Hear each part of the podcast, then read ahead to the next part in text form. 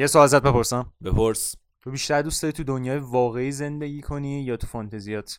منظورت اینه که فانتزیان به واقعیت تبدیل شه یا نه؟ همون فانتزی بمونه. نه دیگه مثلا تو روز به جای اینکه وقت بذاری این چیزی که دارم میگم فکر کردن صرفا. تو روز به جای اینکه وقت بذاری به چی اتفاقایی که داره میفته فکر کنی بیشتر مثلا فکر کنی اگه مثلا الان انقدر پول داشتم چه ماشینایی می‌تونستم بخرم اگه مثلا یه اجدا داشتم می‌تونستم باش مثلا برم ژاپن یا اینجور چیزا. نه اون واقعیت رو ترجیح میدم.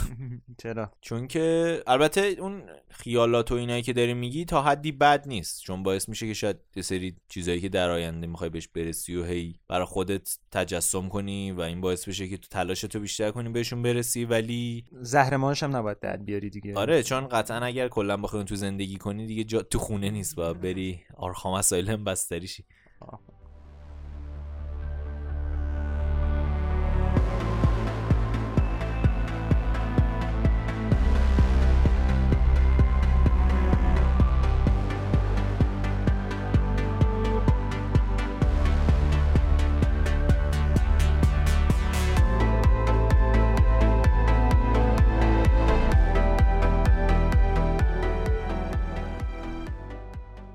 آقا نظرت راجع به کپی کردن توی هنر چیه؟ قبلا فکر می‌کردم که کپی کردن خیلی کار بدیه. یعنی اون بحث کپی رایت و با کپی کردن و کلا کپ زدن و همه اینا رو با هم قاطی می‌کردم تو ذهنم و می‌گفتم که آقا کپی کردن از روی اثر هنری هر چیزی که باشه خیلی کار اضافه و افتضاحی و توهین به هنرمند اصلیه. یه ذره که بیشتر فهمیدم راجبش دیدم که خود کپی کردن به یه نحوه خاصی یه جور هنر محسوب میشه و بعضی وقتا یه سری از کپی ها رو آدم می‌بینه که خیلی هنرمندانه کپی شدن و باور نکردنیه که این اتفاق افتاده. حتی بعضی کپی کردن ها یه بزرگ داشته اون کسیه که اثر اصلی رو کشیده و با مثال بخوام توضیح بدم واکر ایونز سال 1936 بعد اینکه اون Great Depression میگن دیگه اون آمریکا که کلا اقتصادش آره.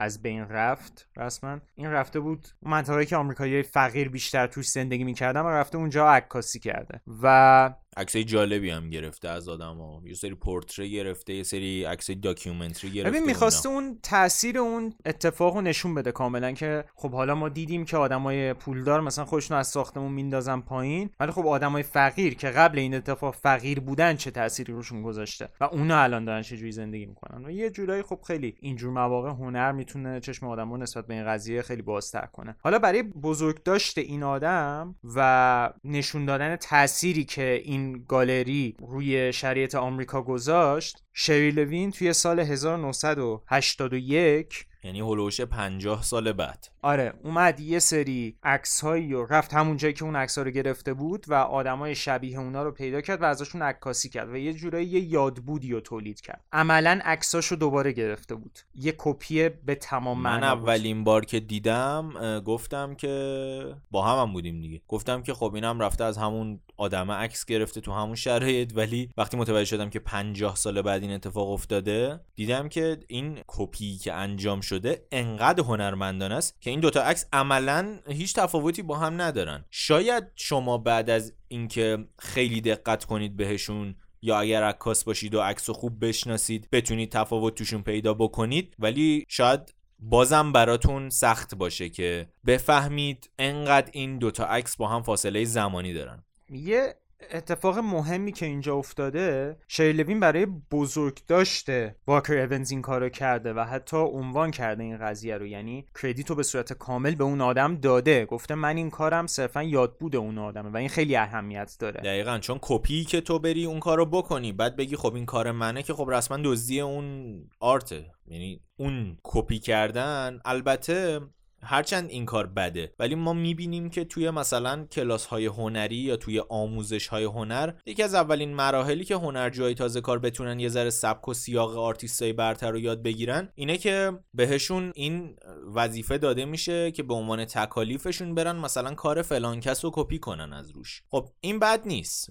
اصلا پیکاسو یه جمله معروفی داره میگه هنرمندای خوب قرض می‌گیرن هنرمندای عالی میدزدن. برای چی این حرفو می‌زنه؟ یعنی هنرمندا همیشه به دست هم نگاه می‌کنن. یعنی شما همیشه باید حواست باشه که چه نوآوریایی داره میشه هنرمندای دیگه چه کاری می‌کنن از چی الهام می‌گیرن و چه کارایی و چه چیزایی رو سعی می‌کنن با کاراشون القا کنن و نشون بدن و ابراز کنن. خب اینا خیلی واجبه توی پیشرفت خودتون. تو طول تاریخ هم کم اتفاق نیفتاده توسط هنرمندای خیلی بزرگ. اصلا خود پیکاسو یه تابلویی داره. که از دژانه مونه الهام گرفته. خود مونه هم از رافائل این نقاشی رو الهام گرفته و کشیده. مونه البته خیلی معروف بود نسبت به این غذایی که از عکس ها و علمان های مختلفی و عنصرهای مختلفی که توی نقاشی دیگه بود استفاده می‌کرد تا نقاشیاشو جمع کنه. اکثر نقاشیاش مثلا یه نقاشی داره اسمش اولد میوزیشنه که کلا همه اجزاش از جاهای مختلف گرفته شده. آره یه نقاشیه که چند نفر توی اون نقاشی حضور دارن و توی حالا مثلا طبیعت ولی عملا اون صحنه هیچ وقت در واقعیت اتفاق نیفتاده و هر کدوم از اون کارکترها از یه جا اوورده شدن و اونجا کنار هم قرار گرفتن. ولی بحث پیکاسو این بود که آقا اون حسایی رو که می‌خوان منتقل بدن هنرمندا اونو دزدی کنید. ببین دزدی خیلی راحته. من همین الان می‌تونم یه نقاشی یه نقاشی خیلی خفن رو بندازم رو کامپیوترم یه کاغذ بچسبونم روش با مداد از روش بکشم و بعدم سایه‌اشو بزنم و خیلی راحت کار در میاد کار دیگه آره. حالا شاید همون نشه ولی خب خیلی نزدیکش بشه. بعد می‌تونم ببرم به همه نشون بدم بگم ببین من چات کنم خفنه. من پیکاسو منظورش از دزدی نبود. می‌گفت آقا شما دزدی بکنین. ولی این دزدی های سطحی فایده نداره. یعنی فکر اون طرف رو بدزدین این خیلی واجب تره بریم فلسفه اون طرف رو بدوزیم اصلا چیزی که ما به عنوان کپی یک اثر هنری ازش یاد می‌کنیم همینه. یعنی کپی کردن یا استفاده از فلسفه پشت اون اثر هنریه که باعث میشه یک اثر هنری دیگه خلق بشه. البته که مثلا ممکنه که آدما توی سریالا و فیلم ها و اینا دیده باشن که نه طرف می‌خواد بره یه نقاشی از مثلا مونه رو بخره ولی سه تا کپی از اون وجود داره که عین مثلا واقعیت. خب اون نه اون یه کپیه که همون میره تو بحث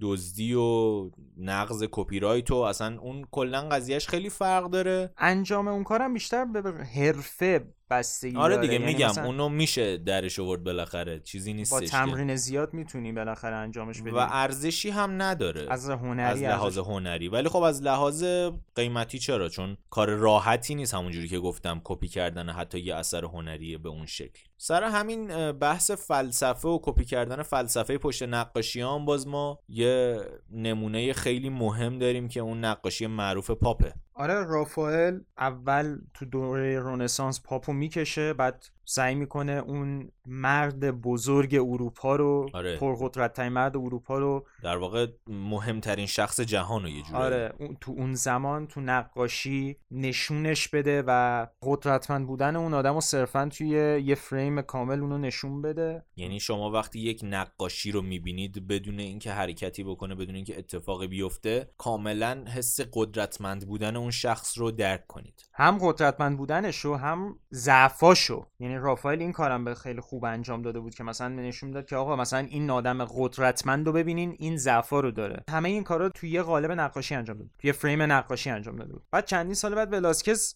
همین کار رو دوباره انجام داد و دوباره قدرتمندترین مرد اروپا یعنی پاپو توی نقاشی اونو کشید و با همون فلسفه که نشون دادن مرد قدرتمند که این آدم واقعا کیه چه ضعفایی داره چه قدرتهایی داره. بعد در ادامه فرانسیس بیکن اومد همون تصویر رو گرفت و تغییرش داد و تبدیلش کرد به 45 تا تصویر دیگه. قضیه از این قراره که توی این نقاشی ها اگر این سه تا نقاشی رو کنار هم ببینین شاید از لحاظ ویژوالی و بسری شباهتی به هم نداشته باشن. ولی اون حس و حال و این تفکری که پشت کشیدن این نقاشی ها بوده و یکسانه رو کاملا ازشون دریافت می‌کنید. از نوع نشستن پاپ از نوع کشیده شدنش توی اون شرایطی که روی اون صندلیش نشسته و حالا هر کدوم از نقاشا به سبک خودشون اینو پیاده کردن و یه سری اثر هنری به یاد موندنی که هممون می‌دونیم و به جا گذاشتن و همون کپی کردن از فلسفه‌ای که داریم راجبش صحبت می‌کنیم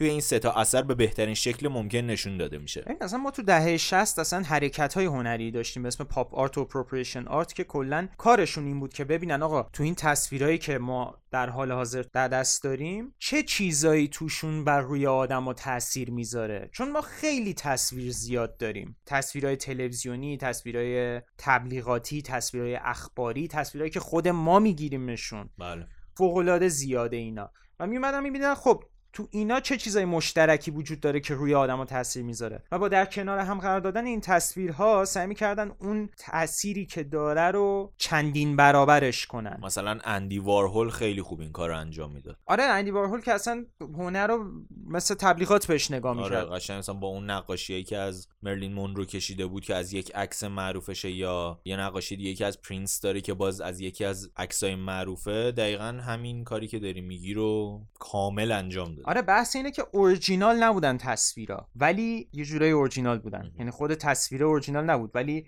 هنر توش وجود داشت روح توش وجود داشت. و خب این آدما حتی اعتقاد داشتن که خب شما برترین هنرمند و نقاشم باشین باز شما دارین از روی یه چیزی کپی می‌کنین. این ایده ای که شما داشتین و شما اولین نفری نبودین که داشتین. حالا میگم تا حدی هم میشه در مورد این موضوع بیشتر بحث کرد ولی خب تا حدی هم حق داشتن. می‌گفتن مثلا هنرمندایی مثل جکسون پولاک صرفا دروغگوهای خوبی بودن.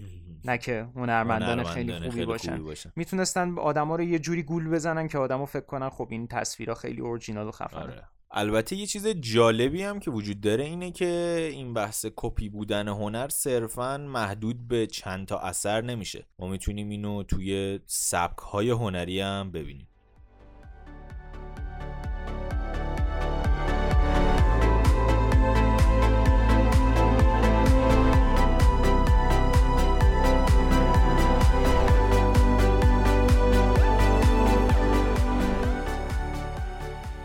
جورایی بخوای حساب کنی آره همه یه سبک می‌تونن کپی باشن ولی یه سبکی که خیلی میشه مستقیما بهش اشاره کرد به عنوان اینکه شما داری کپی می‌کنی. عملا داری کپی می‌کنی آره. دیگه. رئالیسمه رئالیسم و سبکای قبلش اون موقع خب دوربین عکاسی وجود نداشت. و خب از time رونسانس به بعد مردم شروع کرده بودن به سبک خیلی real نقاشی کردن. ولی وقتی میگیم سبک رئالیسم منظورمون سبکیه که بعد از دوران رومانتیک اومد یه جورایی برای اعتراض به اون اصلا هم دوره بودن یه جورایی با هم. که دوره رومانتیک خیلی همه چی بزرگ نمایی می‌کرد و مثلا اگه یه آدم فقیری می‌کشید اون آدم فقیر رو داشت مثلا بزرگ نمایش می‌کرد مثلا اون ناراحت کننده آره، ترین لحظه ایه که شما تو عمرتون تو گند غرق می‌شد آره ولی نه رئالیسم اینجوری بود که خب بیایم چیزی که واقعا آره، هست نقاشی کنیم. چون اون دوره ای هم بود که انقلاب صنعتی به وجود اومده بود بعد انقلاب صنعتی در کنار اتفاقات خوبی که در همراه داشت و مثلا باعث شد خیلی ها از نظر معیشتی وضعیتشون بهتر بشه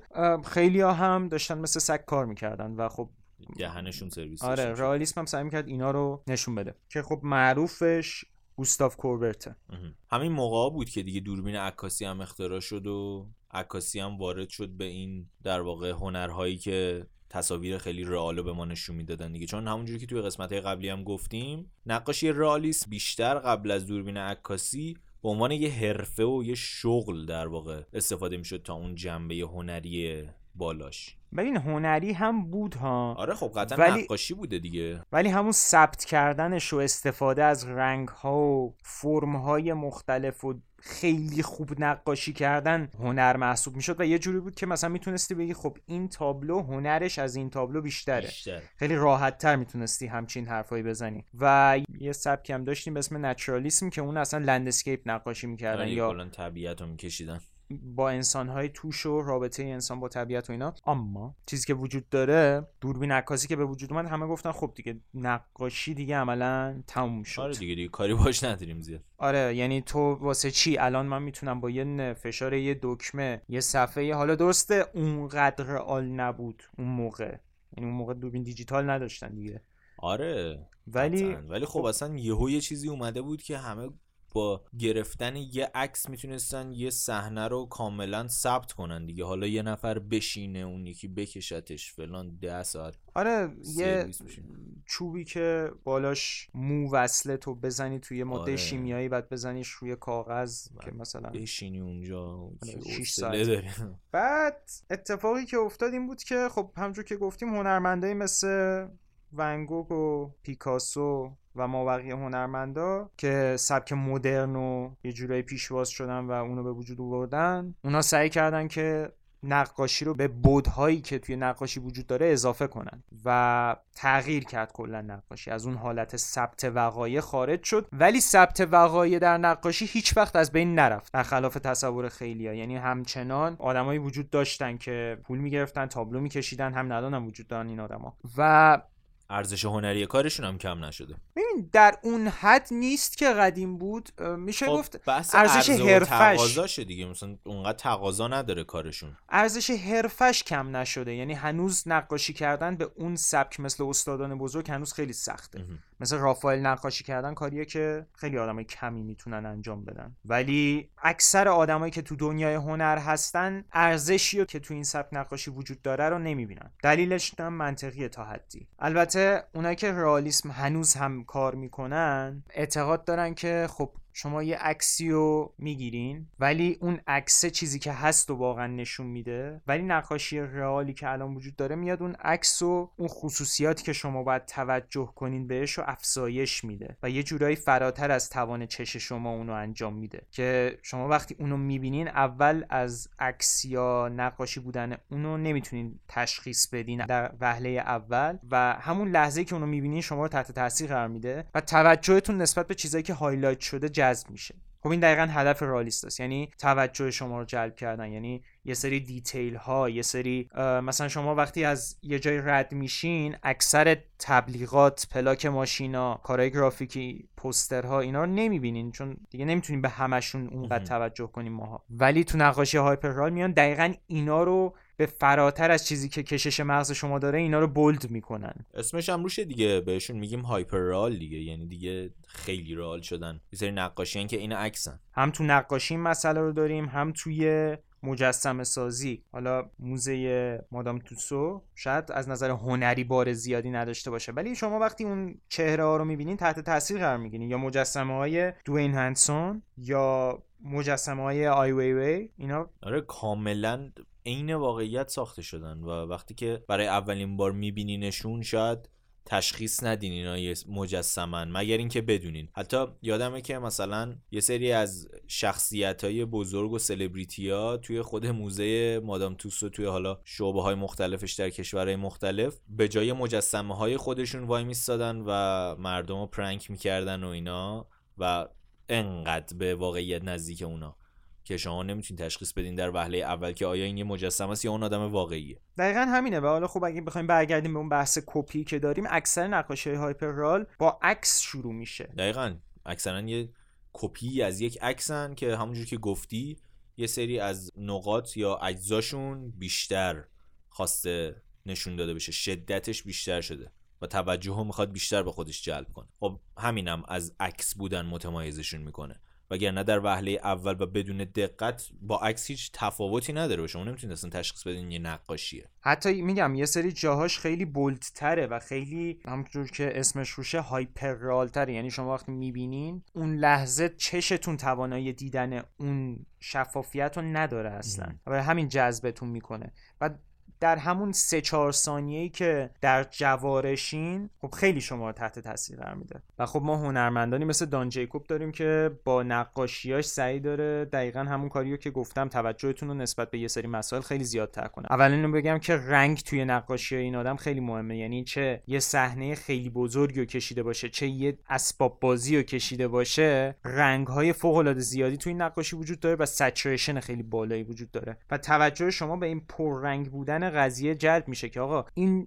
شی تو دنیای واقعی و تو دنیای روزمره وجود داره. ولی من تا حالا دقت نکرده بودم که انقدر رنگش با بقیه مسائل فرق می‌کنه. اصلا نقاشیایی که مثلا میدون تایمز نیویورک رو کشیده رو ببینی واقعا اگر زوم نکنی و یه سری جاهای مختلف رو دقت نکنی اصلا نمی‌تونی بفهمی که این این نقاشیه. شاید همون saturation بالاش بتونه شک بندازه توی ذهن تو که اینی که من دارم می‌بینم عکس نیست ولی چرا انقدر شبیه عکسه؟ یا مثلا چقدر می‌تونه شبیه یه عکس باشه؟ یا همون اسباب بازیایی که میگی یه مثلا فریم خیلی نزدیک و کلوزاپی از یه مثلا ماشین کشیده انقدر نور و رنگ روی این قشنگ ریفلکت شده و دقیق کشیده شده. مثلا انگار یه نفر کاملا از اون عکس گرفته و خیلی کار عجیبی داره این آقا. من نمی‌دونم واقعا چی چیکار می‌کنه. زشت نیست؟ از نظر حرفه‌ای هم کارش خیلی خوبه دیگه. یعنی از نظر حالا هنریش شاید میگم بار این کارها و نقاشی هایپرال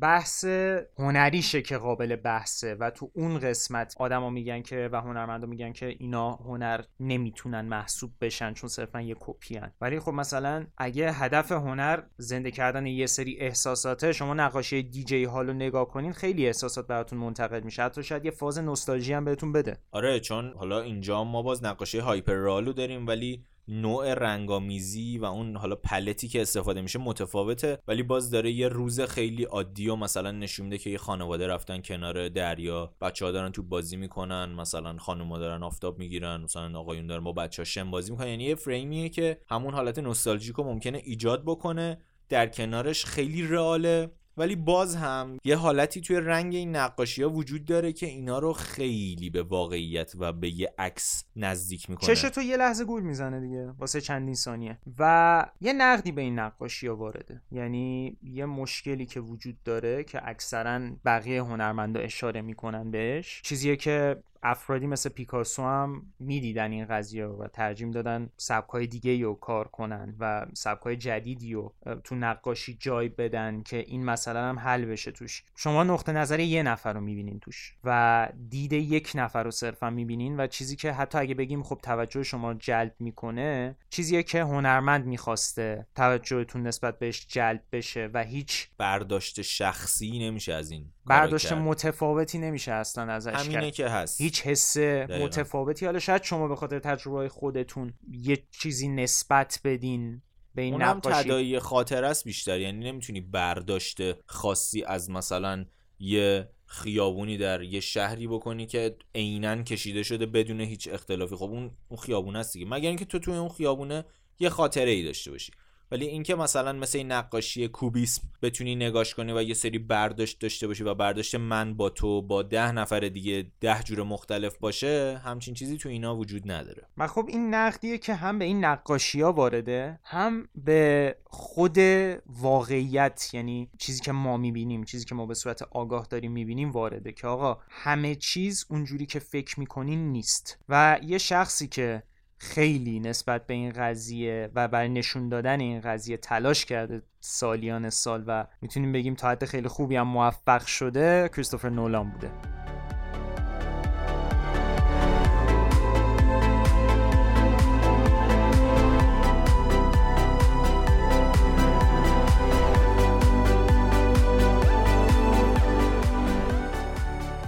با توجه به اینکه جدیدا آقای نولان فیلم تنتو دادن ما سعی می‌کنیم اونو اسپویل نکنیم ولی چند تا فیلم دیگر رو قطعا الان براتون اسپویل می‌کنیم و اگه ندیدینشون قطعا می‌خواین اینجا رو پاز کنین ببینین و دوباره بعد البته این ممکنه سالها ماهها و روزها طول بکشه. آره. ماشاءالله فیلمایی که می‌سازن هر کدوم چهار ساعته نمی‌دونم واقعا. ولی قشنگه. دیکاپرو اکثر فیلماشو که میره تو وقتی میاد بیرون دوست دخترش دیگه سنش زیادتر آره مجبور بهم بزنه.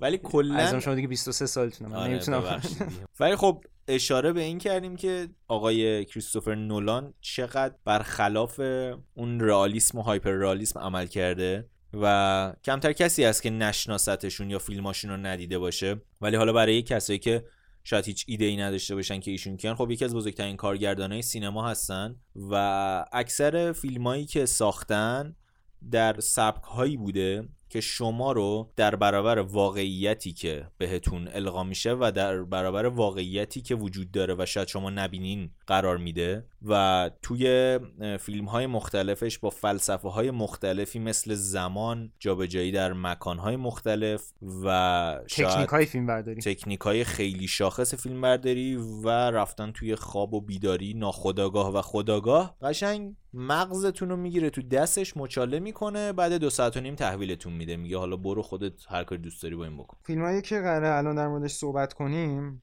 Following Memento Insomnia Prestige و Inception ه که اینا رو الان احتمال زیاد براتون اگه نیده باشین اسپویل میشه. Following اولین فیلمشون بود. که به صورت کاملا independent ساختنش و به تنهایی این فیلم رو تولید کردن. فیلمم سیاه‌سفیده اگر اشتباه نکنم خیلی قدیمیه. من خودم ندیدم این فیلم رو. من دیدم خب ندیده بودی الان چجوری راجعش تو این فیلم یه نویسنده ایه که به آدما نگاه می‌کنه که ازشون الهام بگیره و در حین مشاهداتش یه دزدی رو می‌بینه که از یه خونه دزدی می‌کنه و میاد بیرون اسم دزده کابه. و با دنبال کردن این دزده می‌بینه که داره چه کارایی انجام میده. این دزده می‌فهمه این قضیه رو و میگه خب بیا تو هم می‌خوای نگاه کنی می‌خوای زندگی آدم ها رو بفهمی بیا خونه هایی رو که من میرم بیا با من بیا بریم اونا رو ببین ببین آدما چجوری زندگی می‌کنن. من کارمو می‌کنم تو هم کار خودتو بکن. بیا هم به من کمک می‌کنی هم نحوه زندگی آدما رو می‌بینی. یه از نزدیک نزدیک. و می‌تونی توی نوشتهات ازشون الهام بگیری. و قضیه به اینجا می‌رسه که این دوتا خیلی دوست صمیمی میشن تا اینکه کاپ کل دزدیاشو میندازه گردن این آدم و با کل پولا فرار می‌کنه. و خب تو همین فیلم نشون میده که نولان داشت در مورد این قضیه فکر می‌کرد و تو این قضیه داشت جستجو می‌کرد که خب این نویسنده کابو به عنوان دوستش می‌دونست. ولی در انتهای اتفاقی افتاد که کلا این قضیه از بین رفت و دیدش نسبت به اون دوستش اشتباه بود. چیزی که واقعا وجود داشت با چیزی که اون به صورت واقعی میدیدش کاملا متفاوت بوده. آره و خب این یه حالت خیلی ساده برای نشون دادن این قضیه بود. بعد ممنتو رو ساخت. ممنتو یه آدمی بود که یادش نمیومد هیچی و مثل من بوده. یادم با اون دلیلش. با عکسایی که می‌دید و زیر این عکسای یه سری چیزا نوشته بود. یه جوری خاطراتش رو ثبت می‌کرد تا بتونه یادش بیاد چی به چیه. و می‌خواست پیدا کنه که کی زنشو کشته. و با وجود اینکه نمی‌دونست و همه چی یادش می‌رفت سعی می‌کرد این قضیه رو این معما رو حل کنه. و خب تو اینجا این شخصی که اول شخص داستان ما اول بهش اعتماد می‌کنیم به حرفایی که میگه اعتماد می‌کنیم. ما هم مثل خودش توی تاریکیم. دنبال این میگردیم که ما هم ببینیم کی همسرشو کشته. ولی در ادامه می‌فهمیم که این آدم از اینکه یادش میره اومده سوء استفاده کرده و سعی کرده از یاد خودش ببره که خودش زن خودشو کشته. و با این چیزایی که واسه خودش نوشته سعی کرده یه واقعیتی رو برای خودش تشکیل بده که وجود نداره. سعی کرده یه معمایی رو درست کنه واسه خودش که هیچ وقت نمی‌تونه حلش کنه. چون خودش هست معماست و خودش نمی‌دونه. و خودش خودش رو انداخته تو اونجا که بتونه این قضیه رو فراموش کنه که زنش رو خودش کشته. اگر قاطی کردین و خیلی چیزی متوجه نشدین تبریک میگم. شما با کریستوفر نولان آشنا شدین واقعا. شاید من بعد گفتم. نه اتفاقا تو دقیق گفتی چون من دیدم این فیلمو ولی کلا فیلم های نولان همینه. سر همین تنت هم که نمی‌خوام اسپویلش کنم خیلی من هم نقد خوندم راجبش هم همجوری ویدیوهایی دیدم که آدما همه اینجوری که آقا ما نفهمیدیم چی شد این چی بود چی شد چی شد فلان. چون دقیقا میاد اون واقعیتی که تو فکر می‌کنی وجود داره و دورت داره اتفاق میفته رو جوری میکوبونه تو صورتت و تو می‌بینی که نه قضیه چیز دیگه ایه و تو می‌تونی از زاویه دیدهای مختلفی به این قضیه نگاه کنی. و این دیگه فقط یه نقاشی هایپر رال نیست که همونی که می‌بینی همون باشه. خب هندل کردنش برای ذهن آدمو سخته. مگر اینکه عادت داشته باشن به همچین چیزی. ببین تو فیلم اینسامنیا هم همینه دقیقا. یعنی تو فیلم اینسامنیا میاد برخلاف ممنتو که مثلا اون کسی که گوینده است یه آدم کاملا غیر قابل اعتمادیه. توی اینسامنیا آلپاچینو یه شخص خیلی قابل اعتماد و معتبری رو بازی می‌کنه که هم شغل معتبری داره هم آدم خیلی جدی و مسئولیت پذیریه ولی توی یکی از سکانس ها که مه خیلی زیاده توی مه تیراندازی می‌کنه و شریکش رو می‌کشه. و بعد این نمی‌تونه با این قضیه کنار بیاد و این آدم انسامنیا می‌گیره. و بعد انسامنیا اتفاقاتی واسش میفته که دیگه واقعیت رو با یعنی اون ذهن آگاش تلفیق میشه با ذهن ناخودآگاش و دیگه نمی‌تونه این دوتا رو از هم جدا کنه. و از یه جایی به بعد دیگه نمی‌فهمه اصلا که آیا من واقعا این آدم رو مهبود ندیدم کشتم یا با این آدم مشکل داشتم تو ناخودآگاهم و کشتمش و نمی‌تونه این قضیه رو تشخیص بده. و در کنارش هم شما شما هم نمی‌دونین. برای کسایی هم که نمی‌دونن insomnia یعنی چی؟ یعنی بیخوابی. و یه چیزی هم که جالبه شاید براتون سوال بشه که قبلا هم یه همچین چیزی رو یه جای دیگه دیده باشین. و من فکر می‌کنم که فیلم Fight Club هم یه همچین چیزی رو در واقع یه فلسفه این شکلی یا به یه شکل متفاوتی بر اساس همون insomnia داره نشون میده. فکر کنم صرفا تنها point مشترک بین این دوتا فیلم تاثیرات بیخوابی بر یک شخص باشه و فلسفه ای که می‌خواد نشون آره، بده متفاوت آره. اصلا. ولی خب دقیقا درست گفتید این نقطه مشترکی عنصر مشترکی تو جفتشون. بعد تو خود پرستیش تو فیلم پرستیش که یه سری جادوگرن میاد این قضیه رو به چالش می‌کشه که آقا میاد در مورد خودش صحبت می‌کنه. خودش خودش رو به عنوان جادوگر معرفی می‌کنه که آدما واقعیت رو می‌دونن. آدما می‌دونن این اتفاق که میفته واقعی نیست. آره یه شعبده بازی ساده است. ولی دوست دارن باور داشته باشن. و تو اگه بتونی به آدما یه جوری اینو پرزنت کنی که آدما باور کنن اونا برات دست می‌زنن کف می‌زنن. چون می‌دونن. اونا همیشه می‌دونن. و نشون میده که این جادوگرها چقدر تلاش می‌کنن و چقدر سعی می‌کنن که واقعیت رو برای شما بپوشونن و شما نتونین شما رو برسونن به اون حالتی که نمی‌تونین واقعیت رو از غیر واقعی جدا کنین و نمی‌تونین به خودتون و چیزی که چشمتون می‌بینه اعتماد کنین و تو اون حالت کارشون رو انجام میدن و میگن این جادو بود این کار من بود. و خودش رو به عنوان یه جادوگر نشون که مثلا شما رو با شروع داستان یه جایی رو می‌بره که شما فکر می‌کنین به دیدتون می‌تونین اعتماد کنین و هر اتفاقی که داره میفته واقعا داره اتفاق میفته. و بعد یهو کل اینا رو از دستتون می‌گیره میگه نه این آدم اینسامنیا داره نه این آدم حافظه نداره نه این آدم خودش آره کسی بوده تو خواب دیده اینا رو مثلا. و و کاملا نابود می‌کنه و تو اینسپشن دیگه این کار رو میرسونه به هزار و این به شما میگه که این خواب بوده. ولی به شما نمیگه هیچ کدوم از سکانس ها شما نمی‌دونین خواب بوده یا واقعیت بوده. اولش میاد شما رو با یه گروهی آشنا می‌کنه که اینا کارشون اینه که برن توی ناخودآگاه شما و توی خواب شما و تصمیمات بدی که گرفتین رو جابجا کنن یا تاثیرات ذهنیتون رو تغییر بدن تا شما بتونین تصمیمات بهتری بگیرین یا یه اتفاق رو جلوشو بگیرن. ولی بعد از یه مدت دقیقا همین چیزی که میگه اتفاق میفته. شما دیگه نمی‌فهمین الان اینا توی خوابن یا تو واقعیتن. و جالبه که خود اونا هم همین حالتو دارن. خود اونا خود کارکترهایی که توی فیلمن هم تشخیص نمیدن که الان دیگه توی خواب قرار گرفتن یا توی واقعیت قرار دارن. و خب معروف ترین سکانس این فیلم هم همون صحنه ایه که دیکاپریو داره را میره و دنیا میچرخه و از روی دیوار میاد روی زمین و هیچ وقت جاذبه روش تاثیر نمی‌ذاره و داره این رو تعریف می‌کنه در واقع. ببین اصلا توضیح این فیلم نیم ساعت طول می‌کشه. یعنی کارگردان که می‌خواد قوانین این دنیا رو برای شما توضیح بده این خودش نیم ساعت اول فیلمه که داره اینو توضیح میده که خواب اینجوریه بیداری اینجوریه نمی‌دونم تو خواب این اتفاقات میفته شما اگه تو خواب بمیرین اینجوری میشه اونجوری میشه و انقدر این فیلم پیچیده است که نیم ساعت اول صرفا داره قوانین رو به شما توضیح میده که بعدش شما رو می‌بره داخل فیلم میگه خب اون قوانین رو یادته که بهت گفتم. حالا با اونا استفاده کن ببین می‌فهمی الان وا می‌فهمی چی شد یا نه.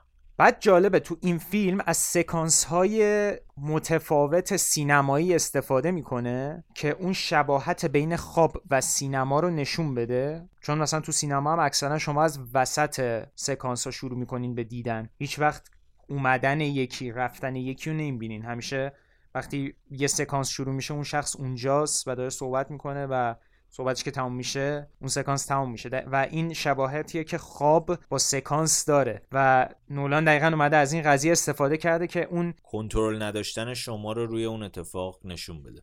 یا مثلا یه جایی هست که دیکاپریو داره از یه سری آدم فرار می‌کنه میره از لای دو تا ساختمون رد میشه. خب این دو تا ساختمون خیلی نزدیکتر از چیزی هن که توی دنیای واقعی وجود داره.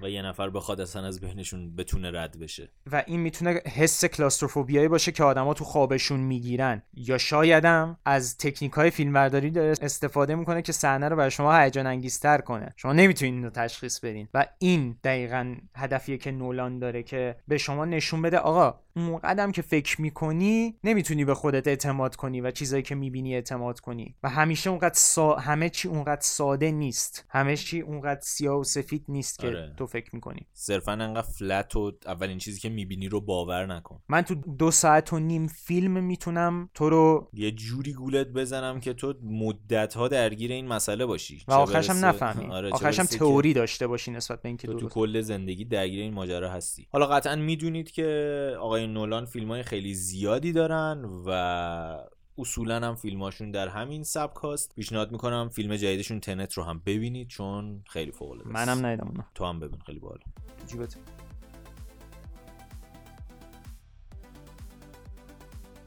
یه دوتا نصیحت بکن ما رو آقای کیپس. نه واسه یکم جدی شم.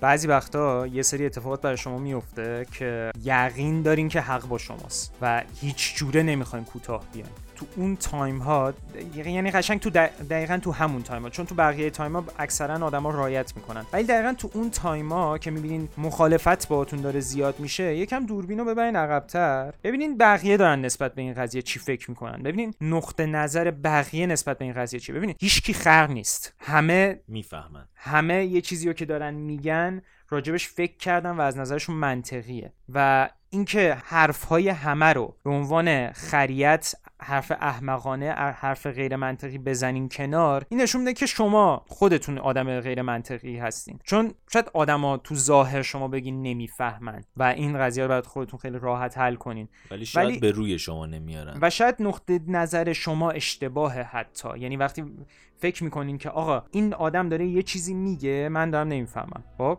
چه, جدی شد قضیه. این آدم داره یه. چیزی میگه.